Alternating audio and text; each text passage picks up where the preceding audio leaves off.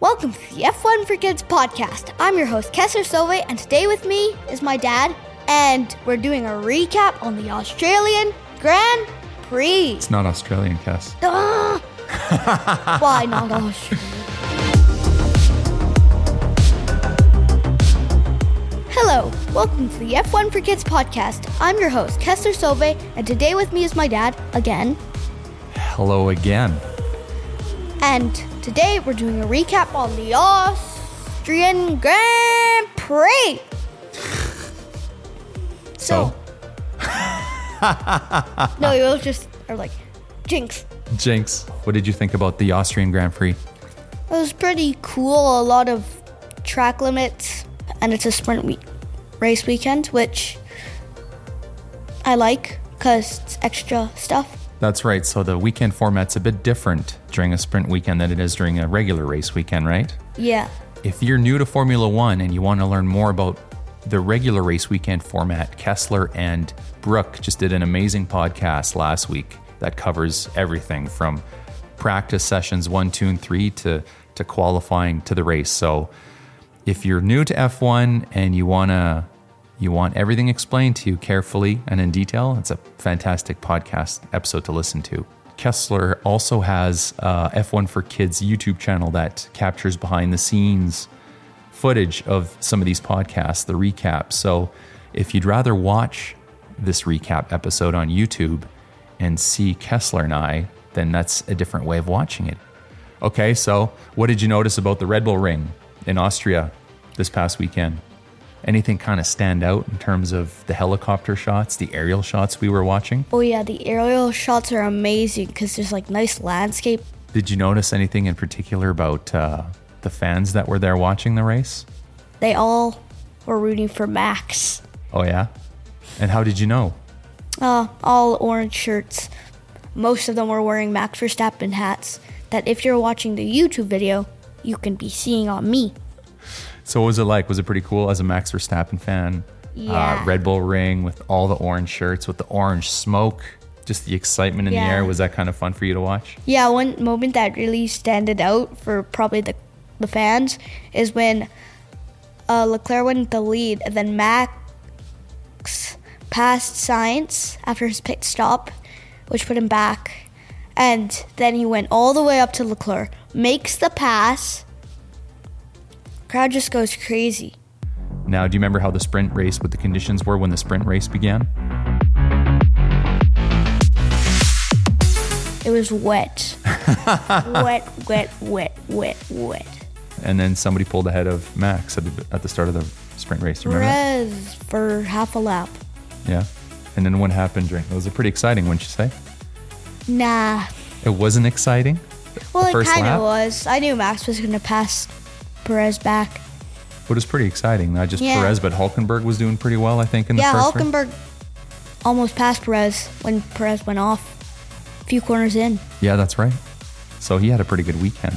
I mean, he didn't finish great because I think the the race pace with Haas isn't that great, but I think Nico Hulkenberg as a driver did the best he could with the car he had, and you know, for the is it the sprint qualifying and the sprint race, he did really well. Yeah, he started in third for the sprint race, and I think he finished like sixth. Yeah, he gave up some positions, but I don't think that's because of his driving skills, but more of the car he's driving, right? Yeah.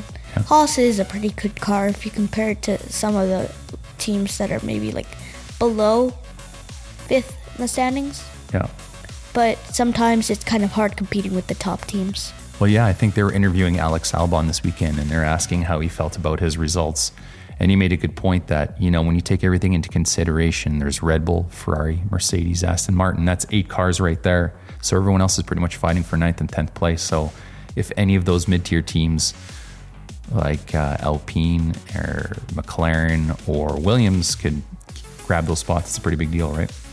So for Hulkenberg to do that well in a Haas, which is kind of a lower tier car, pretty impressive.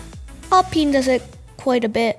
Maybe the McLarens too. What was the big story this weekend, Cass? Oh, track limits. Can you explain to your audience what track limits are? So, track track limits is basically when you go off a track and off the road to gain like more track, and it's kind of unfair because you get more track, which more surface area, which gives the car a faster turn, which then just makes your car faster. The goal of every race driver is to have a race line that's as straight as possible.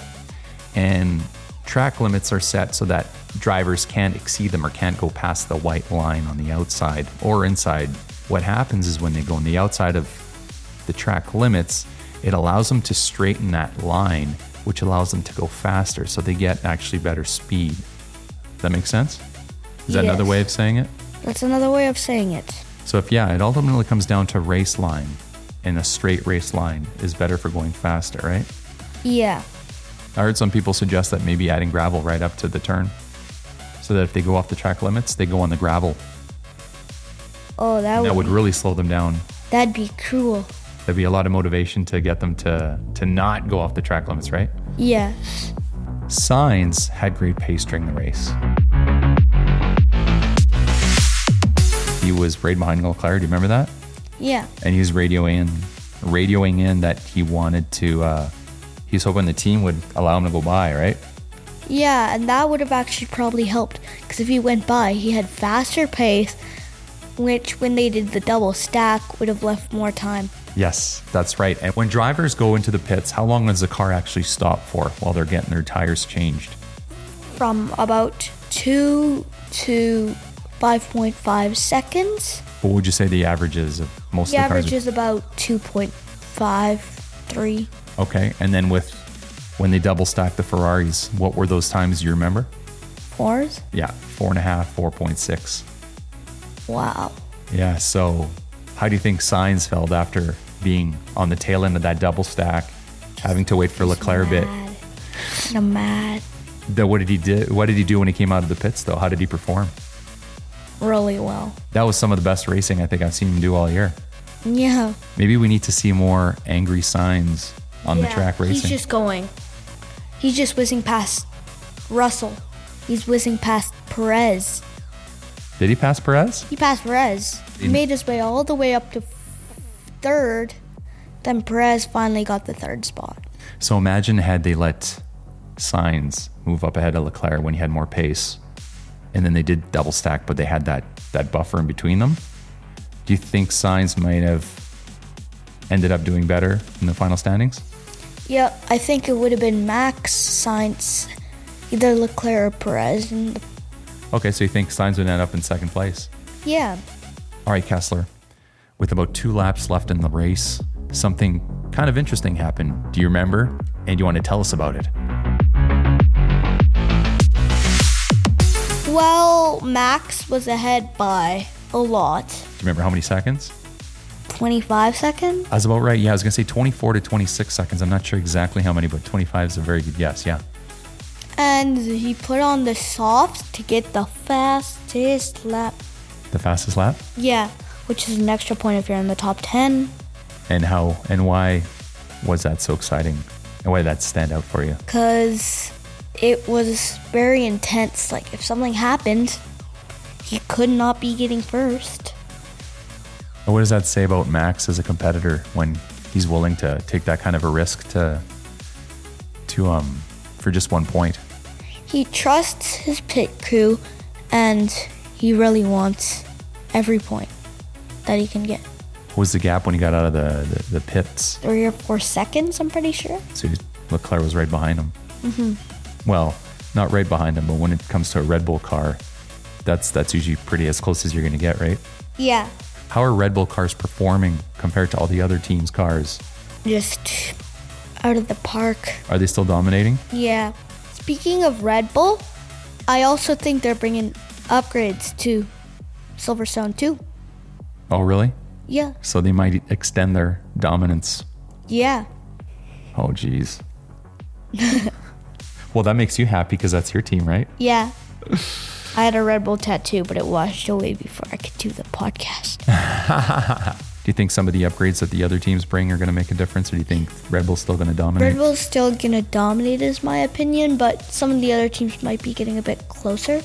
Who do you think's going to come in second? I think I'm going to go with Mercedes again because Silverstone, one of their tracks. That's their tracks, yeah. I think it's going to be Ferrari. I think if because Sainz got a penalty, and if he hadn't gotten that track limits penalty, he would end up in fourth, and with Leclerc in second, that's a pretty strong finish again. I think they're becoming more consistent. Okay, so looking forward to next week, Silverstone, Yeah. and we'll be taking the show on the road because we won't be here for that.